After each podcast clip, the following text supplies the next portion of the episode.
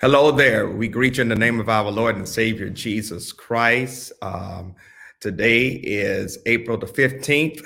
Normally it would be tax day, but I believe that the federal government has given you all an extra month, given all of us rather an extra month to get our taxes in. Uh, so, uh, with it being April 15th, um, but even greater than that, it's a wonderful opportunity for us to study the Word of God. And so I pray that uh, you all have your what I call sword, uh, the Word of God, um, the Constitution of Heaven, uh, as we prepare to do our study as far as today is concerned. We know that currently uh, in this country, we're dealing with so much, particularly those of us who have been kissed by the sun, uh, those of us who uh, have um, endured the wonderful uh, uh, capacity of being uh, of melanated hue. And uh, it seemed like if it's not one thing, it's another. Uh, we, of course, know what's going on as far as the Chauvin trial in Minneapolis, along with Daunte Wright. Now, uh, very close to us in Columbia, South Carolina, our brothers and sisters are protesting uh, Army sergeant who tried to kick a young black teenager out of his neighborhood, out of his neighborhood. So it's it's always something when it comes to uh, those of us who are of what I call sable hue, and and yet we continue to uh, persevere, and the Lord continues to allow for us to to press on, and uh, God gets the glory for that. And so, really, what I want to talk about today is a suffering um, when uh, it comes to doing what the Lord would have for us to do. Uh, there are some things that we wind up suffering for as far as our lives are concerned. Uh, if you are speeding and you get caught uh, and you get a ticket, uh, you can't say you're suffering for the sake of the Lord. Uh, if you steal something and you're caught and you have to go to jail, that's not suffering for the Lord. However, if you are preaching the gospel, if you are sharing the word of the Lord with someone, if you're living right and folks persecute you because you are a Christian, uh, people persecute you because uh, you believe in Jesus, uh, then that's when you're suffering for the sake of our Lord. And so I want to kind of uh, focus in on that. And a good passage that will help us to deal with that as far as uh, this moment is concerned is First Peter chapter 12, uh, verse um, First Peter chapter 4, uh, verses 12 through 19.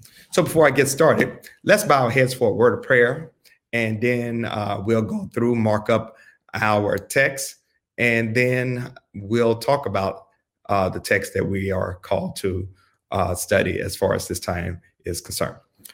God, we come to you right now, and we um, want to thank you for another wonderful opportunity to study your word, to learn more of thee.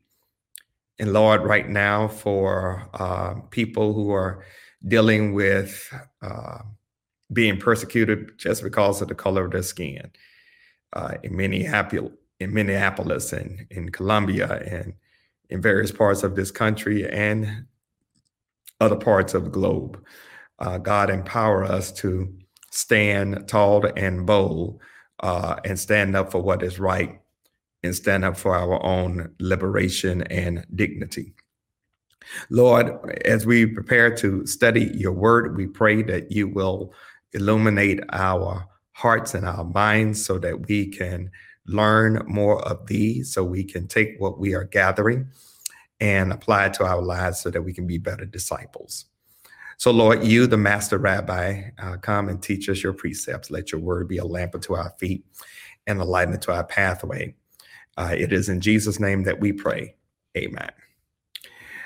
Amen. So, First Peter chapter 4, starting at verse 12, we want to uh, unpack this and let's see where the Lord will take us as far as this time of study is concerned. Starting at verse 12, beloved, do not think it strange concerning the fiery trial, which is to try you, as though some strange thing happened to you. But rejoice to the extent that you partake of Christ's sufferings, that when his glory is revealed, you may also be glad with exceeding joy. If you are reproached for the name of Christ, blessed are you, for the spirit of glory and of God rest upon you. On their part, he is blasphemed, but on your part, he is glorified. But let none of you suffer as a murderer, a thief, an evildoer, or a busybody in other people's matter. Ooh, that's going to be fun to talk about. Yet, if anyone suffers as a Christian, let him not be ashamed, but let him glorify God in this manner. For the time has come for judgment to begin at the house of God. And if it begins with us, what will be the end of those who do not obey the gospel? Now, if the righteous one is scarcely saved, where will the ungodly and sinner appear? Therefore, let those who suffer according to the will of God commit their souls to Him in doing good as to a faithful Creator. So let's go ahead and let's mark this up. And um, as one of my mentors, Bishop uh, Walter Scott Thomas, would say, let's get all the butter out of this duck that we can. In verse 12, beloved, do not think it strange. I want you to highlight the word strange. Uh, concerning the fiery trial, which is to try you, I want you to highlight that phrase, the fiery trial, which is to try you, as though some strange thing happened to you. I want you to highlight the word strange. And I want you to draw a line from the strange and B clause to the strange and A clause.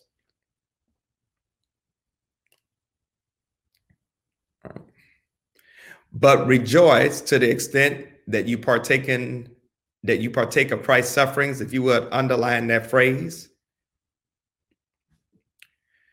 That when his glory is revealed, you may be glad with exceeding joy. If you would underline the phrase, his glory is revealed, you may also be glad with exceeding joy.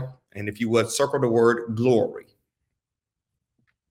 Verse 14 if you are reproached for the name of Christ, blessed are you. If you would highlight the phrase reproach for the name of Christ, blessed are you. For the spirit of glory, if you would circle the word glory, draw a line from the word glory in verse 14 to the word glory in verse 13. For the spirit of glory and of God rests upon you on their part he is blasphemed but on your part he is glorified. If you would highlight that phrase on it on their part he is blasphemed but on your part he is glorified. There's a contrast between those two phrases. Verse 15 but let none of you suffer as a murderer a thief an evildoer or a as a busybody in other people's matters. If you would underline that whole verse and circle the word suffer. Verse 16, yet if anyone suffers as a Christian, let him not be ashamed, but let him glorify God in this manner. Highlight verse 16 and then circle the word suffer. And then, if you would, draw a line from suffer in verse 16 to suffer in verse 15. Verse 17 For the time has come for judgment to begin at the house of God, and if it begins with us first, what will be the end of those who do not obey the gospel? Now, if the righteous one is scarcely saved, where will the ungodly and sinner appear? Highlight all of that. Verse 19 Therefore, let those who suffer, circle the word suffer, draw a line from the word suffer in verse 19 to suffer in verse 16, according to the will of God, and commit their souls to Him in doing good as to a faithful Creator. If you would underline from the word according to the will of God. Underline that whole phrase.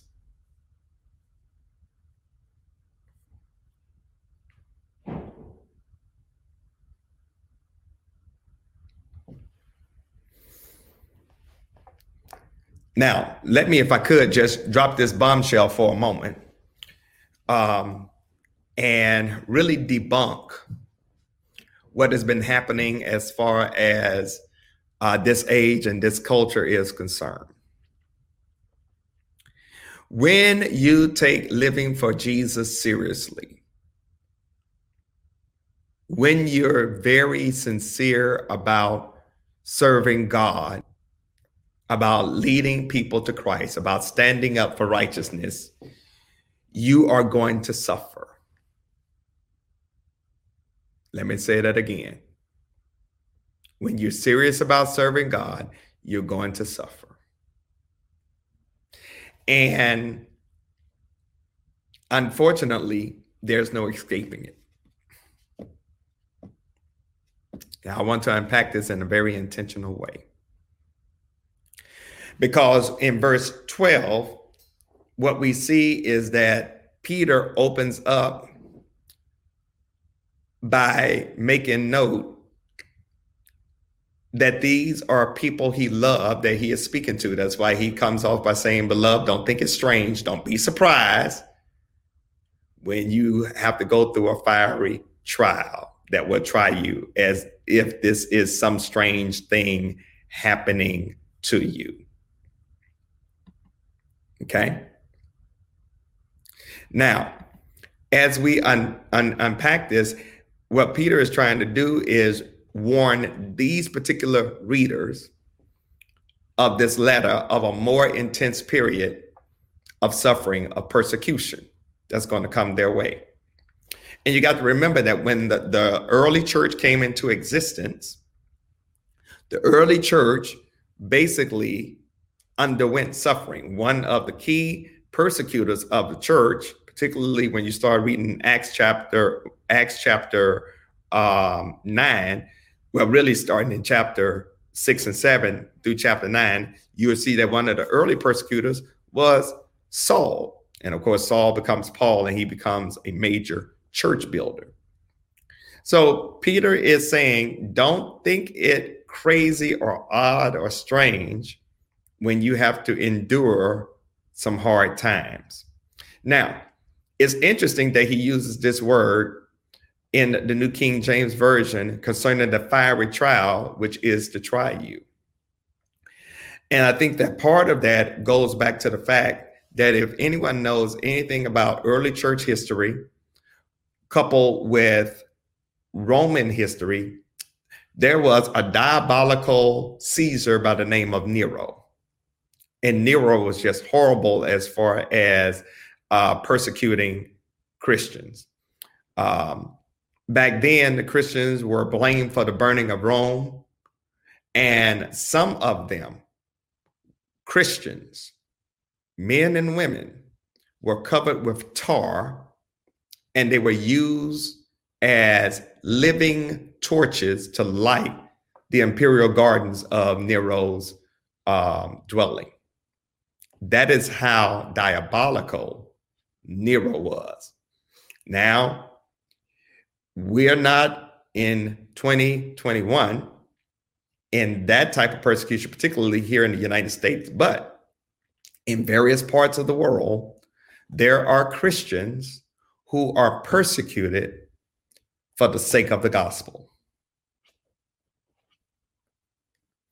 And what Peter is saying here is don't think it's strange. The word strange here is really interpreted. Don't be surprised. Don't be astonished when you have to deal with craziness like this. Okay. Um, he is saying, don't be surprised that you are enduring this. Because, like Christ, Christians will have to suffer every now and then.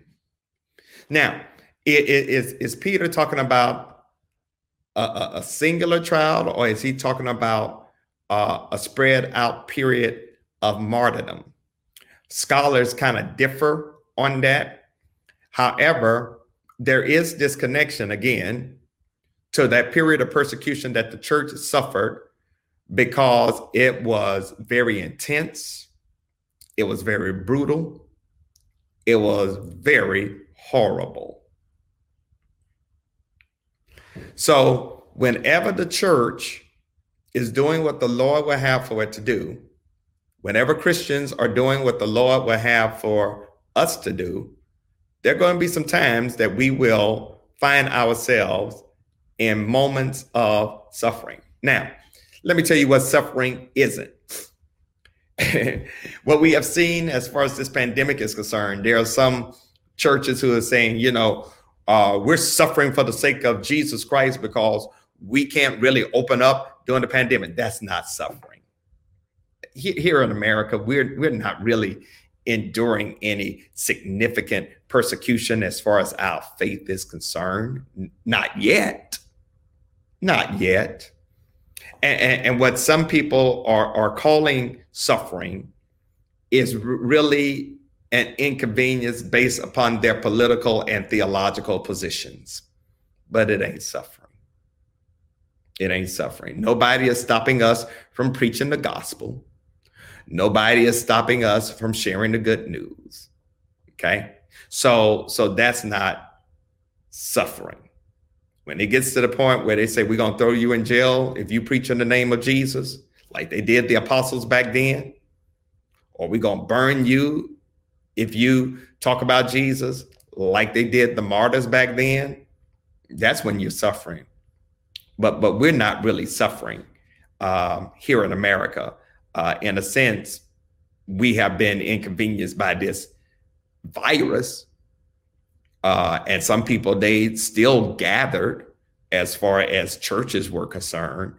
Um, but you and I are not suffering. Okay? Not like they did. Not like they did. But notice what Peter says, and, and he picks this up in verse 13. He says, But rejoice to the extent that you partake of Christ's sufferings, that when his glory is revealed, you may also be glad with exceeding joy.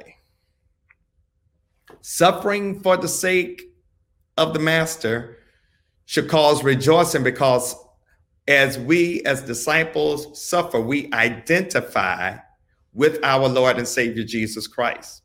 Now, notice this is not talking about you getting a new house or a new car or new money. This is not some prosperity gospel. This is when you're doing right and suffering comes your way. And we share in the sufferings of Christ, and there are several things that happen. And let me give you the, the, the, the four things that, that happen according to scripture. Number one, we have joy with Christ. Number two, we have fellowship with Christ. Number three, we are glorified with Christ. And then number four, we shall reign with Christ. Now, let's be honest. I'm put the hay where the cows can get it. I don't know about anybody else, but I sure wish that there was another way to make identification with Jesus Christ rather than suffering. I, I you know, I, I'm just telling you where I am, how I feel, because I don't like to suffer. I ain't going around looking for painful situations to interject myself in and to take upon myself. I I would rather if I had my way to have the Lord to find some other way to develop my spirituality and my character rather than suffering. Okay. However, suffering really becomes the catalyst that puts us in the, the place where we truly belong to Jesus. Now, I know you ain't gonna like what I'm getting ready to say, but Jesus said in John 15 20, um, the servant is not greater than the master. If they persecuted me, they're gonna persecute you. And we don't want to hear about that. We don't like hearing about that. But when you think about the apostles, Peter was beaten within an inch of his life. You think about the apostle Paul, Paul was whipped, r- run out of town, beaten within an inch of his life. Um, the apostles were thrown in jail for preaching the gospel of Jesus Christ, for just mentioning his name. And they were threatened. Say, we'll let you go if you don't ever mention his name. And the apostle said, we'll rather obey God than men. And they got continued torn out of frame. So, so, so Peter knows from personal experience what it means to suffer for the sake of the gospel. And and and, and this is where I really want to to to um, make a connection because I want you to look at a word that blesses me as far as this text is concerned. But rejoice to the extent yet you partake. That word partake in the Greek is a derivative of the word koinonia. and koinonia is to be in communion with or to fellowship with or to be in close relationship. Koinonia is a derivative of what the church is, a local fellowship. Okay? So that word partake of Christ's suffering is really linked to the church. It's really linked to the church. Okay? So, if we suffer for the sake of the gospel, it shows our identification with Christ and it shows that our faith is for real. And because Jesus Christ was persecuted, we will possibly be persecuted also.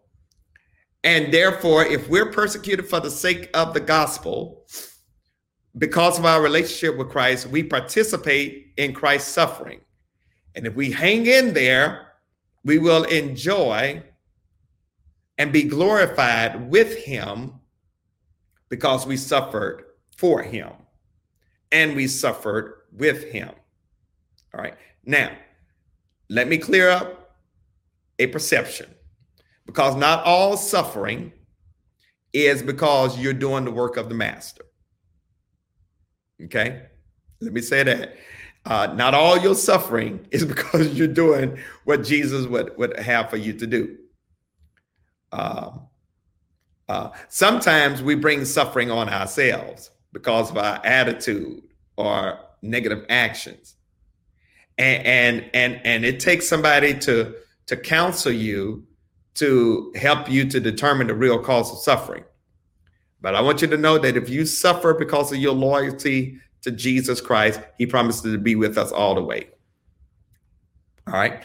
And and and this is why I think that we take Matthew chapter 28, that verse where it says, And lo, I am with you always, even until the end of the age. We take that out of context because basically what winds up happening is we think that Jesus is going to be with us through everything that we do, but really the proper context is that when you are doing what Jesus has called and assigned you to do, he has promised to be with you. He has promised to be with you. All right. So let me let me move on because here is Peter now talking about in verse 14 if you're reproached for the name of Christ, blessed are you. Um, and he kind of picks up what I call a beatitude perspective. Um, if you are reproached or if you are insulted because of the name of Jesus, consider yourself blessed. And, and I think that here, Peter is referring to Jesus' teaching again. And, and, and I want to lift up uh, the Beatitudes as far as, as that's concerned. And, and I think that one of the Beatitudes says, Blessed are you when you are persecuted and say all evil of manner against you falsely for my sake. That word blessed in the Greek is translated happy. I don't know how we can be happy, uh, but I think that that level of happiness is predicated upon the fact that we have the Holy Spirit operating in our lives that brings a sense of peace and fulfillment even when we're going through persecution. So here's a major bombshell I want to drop on you that when we suffer for the sake of Christ, it's not a penalty, but a privilege.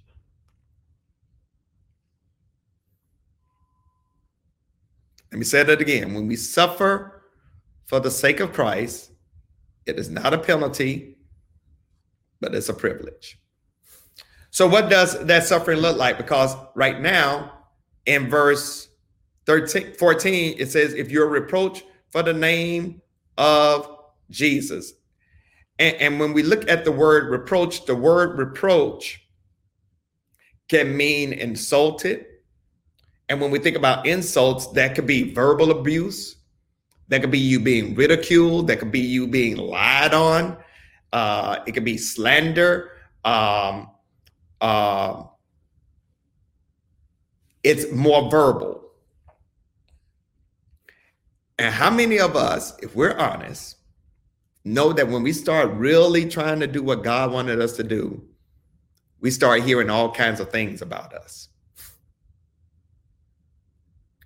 Uh, and in this age of social media, uh, that happens. I, let, let me say something that that I that I saw happen.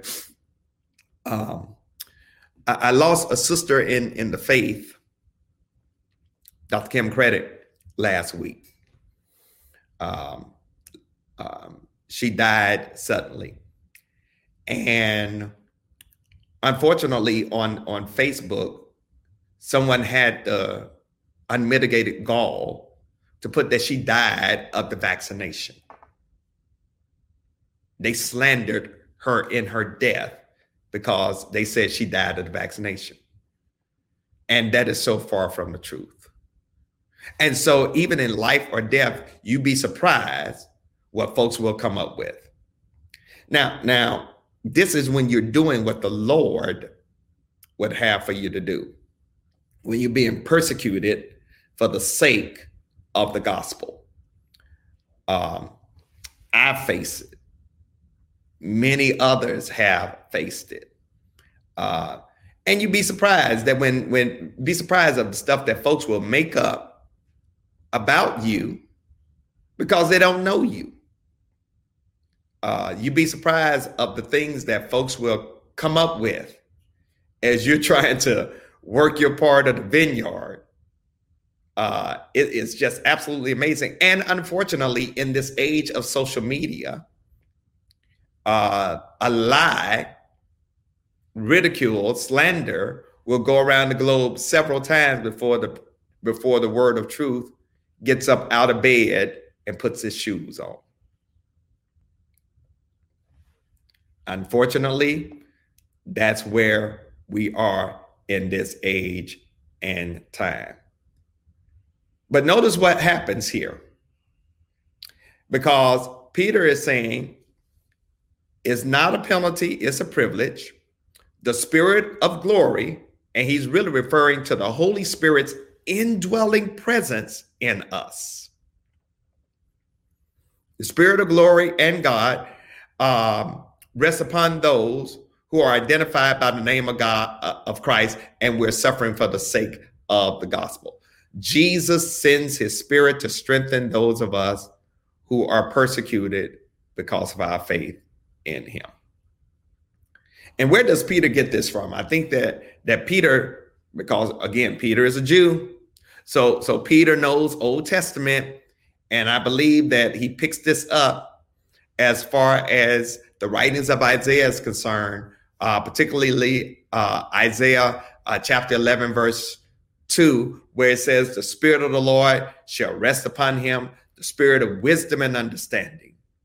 The Spirit of wisdom and understanding, the spirit of counsel and might, the spirit of knowledge and of the fear of the Lord, wisdom and understanding, that is um, us taking what God gives to us internally and being able to comprehend it.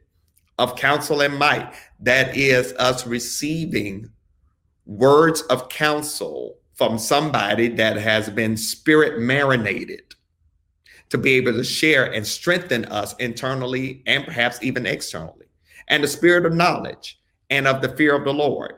Knowledge comes from uh, everyday experiences and and and insights as far as uh, education is concerned, and the fear of the Lord, and that fear of the Lord is reverence, it's respect for the Lord. So so Peter is really picking up this motif to encourage those persons who go through persecution, that God's glory will show up in a very powerful way and will empower you to do some stuff that you never thought you would do. I think about Stephen, uh, one of the first deacons, that when he was being persecuted and they were stoning him, and he preached with such power, and he looked up to heaven and he saw Jesus standing up at the right hand of God the Father, and it emboldened him. That's what can happen when you and I are doing what the Lord will have for us to do. In other words, sometimes we got to take the heat. Uh, how do we deal with insults? Ugh. The inner person really want to say, if you cuss me out, I'm coming back at you. The inner person says, You shoot my dog, I'm coming after your cat.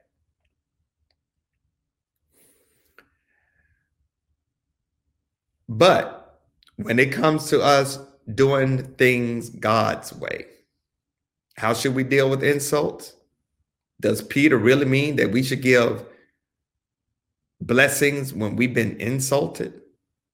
That when folks dog us out and talk about us, does Peter really mean we should bless folks.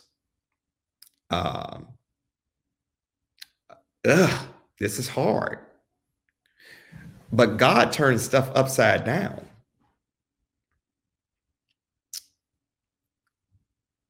When you're insulted, you want to hit back. God wants those insults received because of your allegiance to Him to witness God's grace and love. And that takes the Holy Spirit. Because if you and I, as disciples of Jesus, if somebody hits us, we want to hit back. What's so different about God? But if you love back, if you're kind, perhaps the offender will see something different about you and realize that God does make a difference. Now, be honest, that's hard to do, especially in this day and age. Especially in this day and age. Peter, prior to the day of Pentecost, when they came to take Jesus in the garden, he cut somebody's ear off. After the day of Pentecost, Peter preached with such vim and vigor that 3,000 souls were added to the church. There was a time Peter would have hit back. But when Jesus, through the power and presence of the Holy Spirit, took charge of his life, he became stronger and more confident in God. Uh, again, this is not easy to do. This requires Holy Ghost power in order for you to do that type of living. And I'll be honest, quite a few of us never ever get there because we still operate with some sense of carnality. Let me press on. So notice what Peter says in verse 15, but let none suffer as a murderer, a thief, a evildoer, or as a busybody in other people's matters. Uh-oh. Peter is telling us that persecution is no excuse for lawlessness. This is the difference between a disciple of Jesus Christ and other folks. Let me say that again. Peter is stressing that persecution is no excuse for lawlessness. Now, let me put that within uh, the context of 2021. Because when we think about lawlessness and when we think about non retaliation, I am not talking about the non-violent approach to dealing with the systemic issues of oppression that we see in today's society. Not talking about that. As a matter of fact, that's really suffering for the sake of Christ. All right. Um, when our civil right forebears and even those in today's culture who protest nonviolently, who stand up against systemic oppression and police brutality, um, who are not engaging in rioting, even though rioting is considered to be the voice of the unheard. We, as disciples of Jesus Christ, are called to look different. That even as we engage in those protests, Christians should not be breaking out windows. Uh, Christians should not be burning up stores and things like not not not followers of Jesus Christ. But followers of Jesus Christ should be standing up against systemic oppression, but we should not be engaging in lawlessness. Notice what he says. We're not to retaliate in that manner. Physical violence should not be met by murder. confiscation of property is not to be compensated for by you stealing. No matter what we're going through, we should do nothing that would justify punishing us as criminals. Watch it. Even in interfering in other people's affairs is out of place for us as Christians. Uh oh. This, this is where it gets real good. If we're to suffer, if we're to suffer, it ought to be because of our faith. And we should not be counted among those who murder and who steal and who meddle in other folks' business. They deserve punishment. They deserve suffering. And there's no blessing in that type of suffering. And yet, Peter continues to remind us if anyone suffers as a Christian, let him not be ashamed, but let him glorify God in this manner. Now, this is the, I believe, third time that the word Christian is mentioned in the Bible. The first time is in Acts chapter 11, verse 26, when they were first called Christians at Antioch. The second one is, I believe, Acts 26, uh, around 27, 28th verse, um, and here. And in those writings in Acts, the word Christian was used uh, like the N word is used on us in today's culture. It was not a term of endearment, but rather it was a term of derision. So, what we see here is that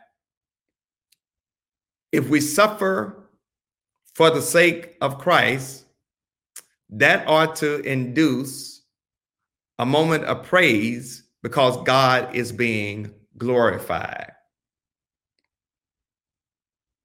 It's no shame to suffer for the sake of righteousness.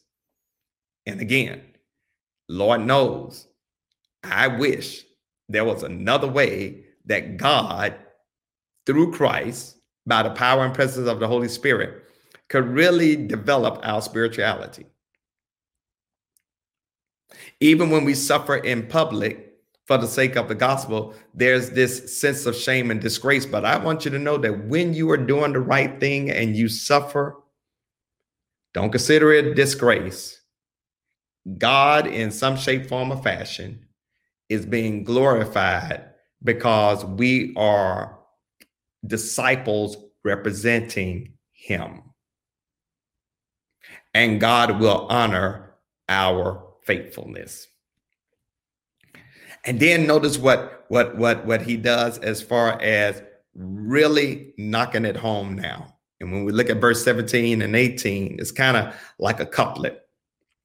Because what has happened is that Peter has been talking about persecuting uh, and facing uh, trials that refine and define and prove our faith.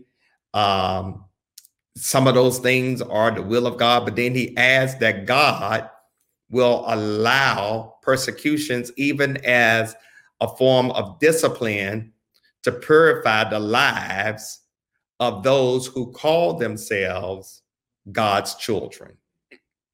All right. Peter is warning that God is going to judge all of us based on our deeds. So every person saved or unsaved, every person, Christian or non Christian, every person, atheist, agnostic, or believer, is going to be judged according to our deeds. Okay, this this is verse 17. And what we have to understand is that God also disciplined those who are part of the body of faith.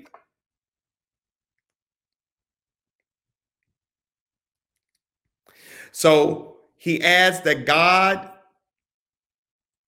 when judgment come, it's going to start with the household of God. And if God's going to judge us that are doing what he wants us to do, what about those who aren't doing what God wants them to do? What about those who disregard God? What about those who uh, don't care anything about God? Because this is the unpacking that I really want to drill down on as far as where we are right now. Because I believe that as far as this passage is concerned, that Peter wants us to understand that you don't have to fear judgment if you're living according to the word of God. And so, what Peter may be dealing with when he talks about judgment begins at the house of God is talking about either the judgment starting in Jerusalem or in the temple or in the church. But he wants us to understand that all of us are going to be judged. So, God often allows believers to sin and then experience consequences for their sins. Okay? And he does this for several reasons. Number one, when we sin, he shows us, yep, you may be saved, but you still have the potential to sin. The other thing that God does is that he turns us from our sin and makes us more dependent upon him. The other thing that he is doing is he's preparing us to face perhaps even stronger temptations.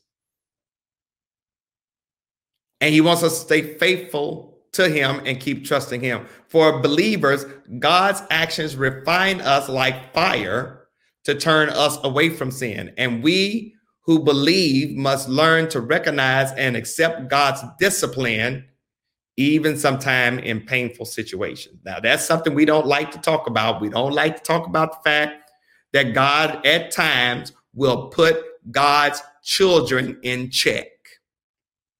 We don't like to talk about discipline. We don't like to talk about judgment.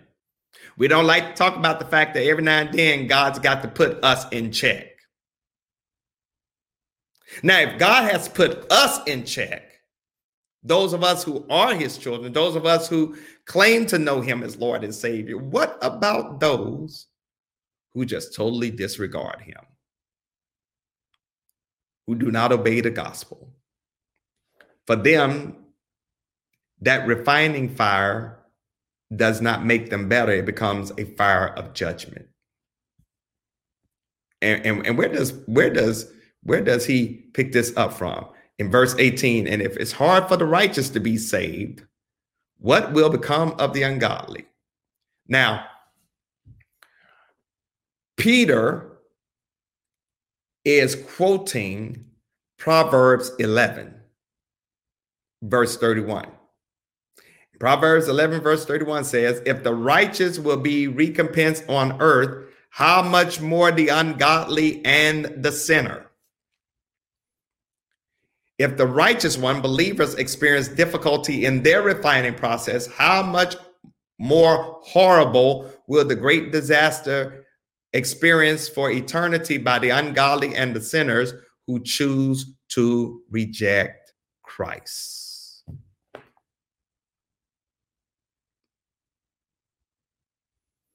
This is a hard teaching.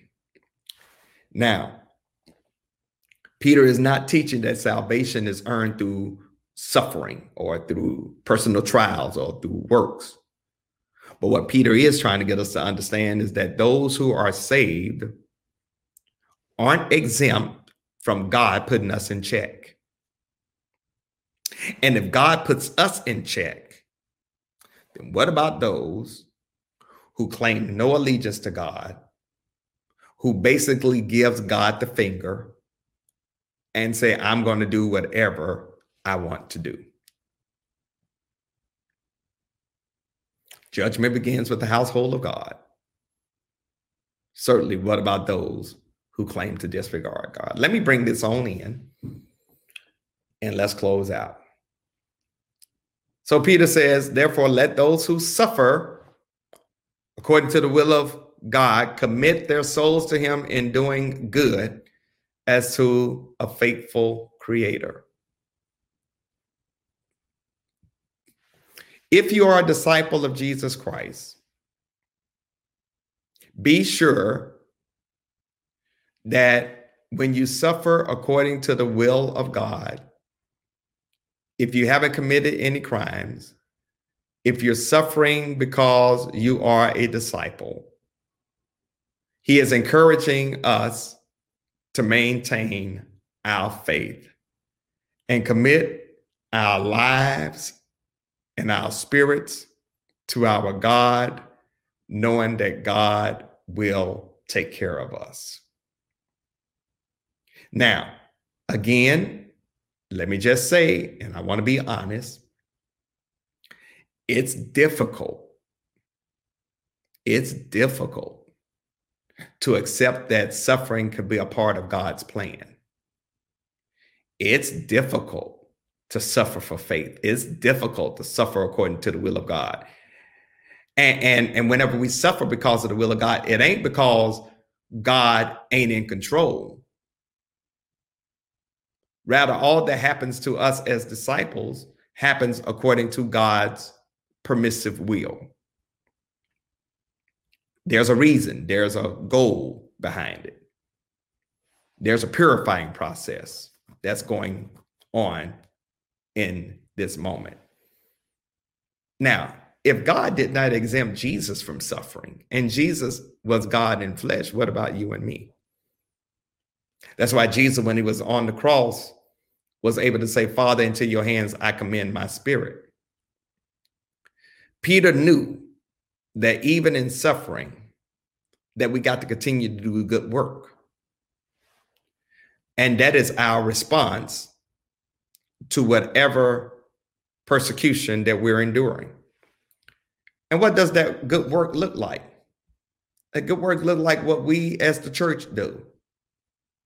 Uh, feed the hungry, clothe the naked, um, contributing to missions, engaging in mission. That when people see us serving and volunteering and trying to make a difference in the lives of others, that's good work. And when they know what we're going through and we still do the good work, it causes them to wonder why and how we're able to do what we do. And part of that is because we know that this is what God would have for us to do. It is us committing our souls to God and doing good. In other words, it's us trusting God with all of our hearts. And this is what really boils down to that as we go through persecution, as we deal with suffering moments, that we are called to trust God regardless. Good time, bad time, sunny days, stormy nights, whether we have a lot of money in our bank account or whether we don't have a dime to our name, we are called to trust God. And how does this trust work? It empowers us to overcome our fears whatever mess we're in, God's got us. It can empower us to overcome sadness at times so that it does not become like a weed in the garden of our emotions. And trust also allows us to overcome hate. That when mean people hurt us, uh, we can either hate them until we die or we can trust God, but you can't do both. Let me say it again. You get to hate them until you die, or you can trust God, but you can't do both. So God becomes that catalyst that empowers us, always with us, always keeping, disciplining, and tempering us to become like Him. And so, as I close, here's a statement that I want you to take with you as we close out this moment. Whatever you're going through right now, rely on God in your most dire circumstances. Proverbs is correct. Trust in the Lord with all your heart. Lean not into your own understanding. In all your ways, even in the midst of persecution, acknowledge him and know that God will direct your path. And you will understand that your suffering, your persecution when you're doing right is not in vain. But God can and will not only reward you in the afterlife, but God has something for you even in the here and now. So trust God. Amen. Well, I hope and pray that this time of of learning has been a blessing to you and that it will strengthen your resolve as far as living out um, your faith for God. And as we prepare to close out uh, this time, I just want to encourage you that here at St. Paul, the work of ministry and mission continues to go forward.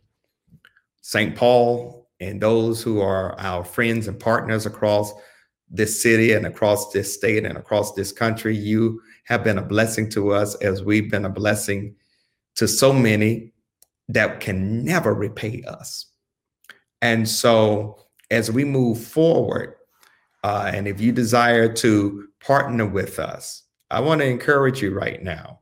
You can give at this moment. You can give either by sending your check a money order to the church at 1401 Allen Street, Charlotte 28205, or you can bring cash, check, or money order to the church. Call the church first to make sure that someone is here to receive your offering. We will place it in the safe and make sure it's counted the following Sunday. Or you can go online and through our website give, or you can give through the app called Givelify. Uh, you can do that even as I'm speaking to you right now. Uh, but I want to thank you for all that you have done as far as this moment uh, of giving and in these pandemic times. So thank you so very, very much. Before I go, I want to make sure that um, there aren't any questions. Um, do we have any questions right now? No, Pastor, we don't have any questions. all right. All right. Well, listen, God bless you. Uh, heaven smile upon you. God's grace be yours. Let's close out with a word of prayer. God, seal this word in our hearts right now. Help us be more like Christ. Uh, help us, oh God, that when we are dealing with suffering and craziness because we're doing your work, strengthen our resolve right now. God bless all of those who are watching. And we pray that this word will uh, drop as seed on fertile ground, take root, and produce a harvest that will bring you glory. In the name of Jesus, we pray. Amen. Well, listen, God bless you. Heaven smile upon you. Next week, we will pick up on uh, chapter five uh, and that should be a wonderful blessing as far as uh, our conversation is concerned. Listen, God bless you. Have a smile upon you. Take care.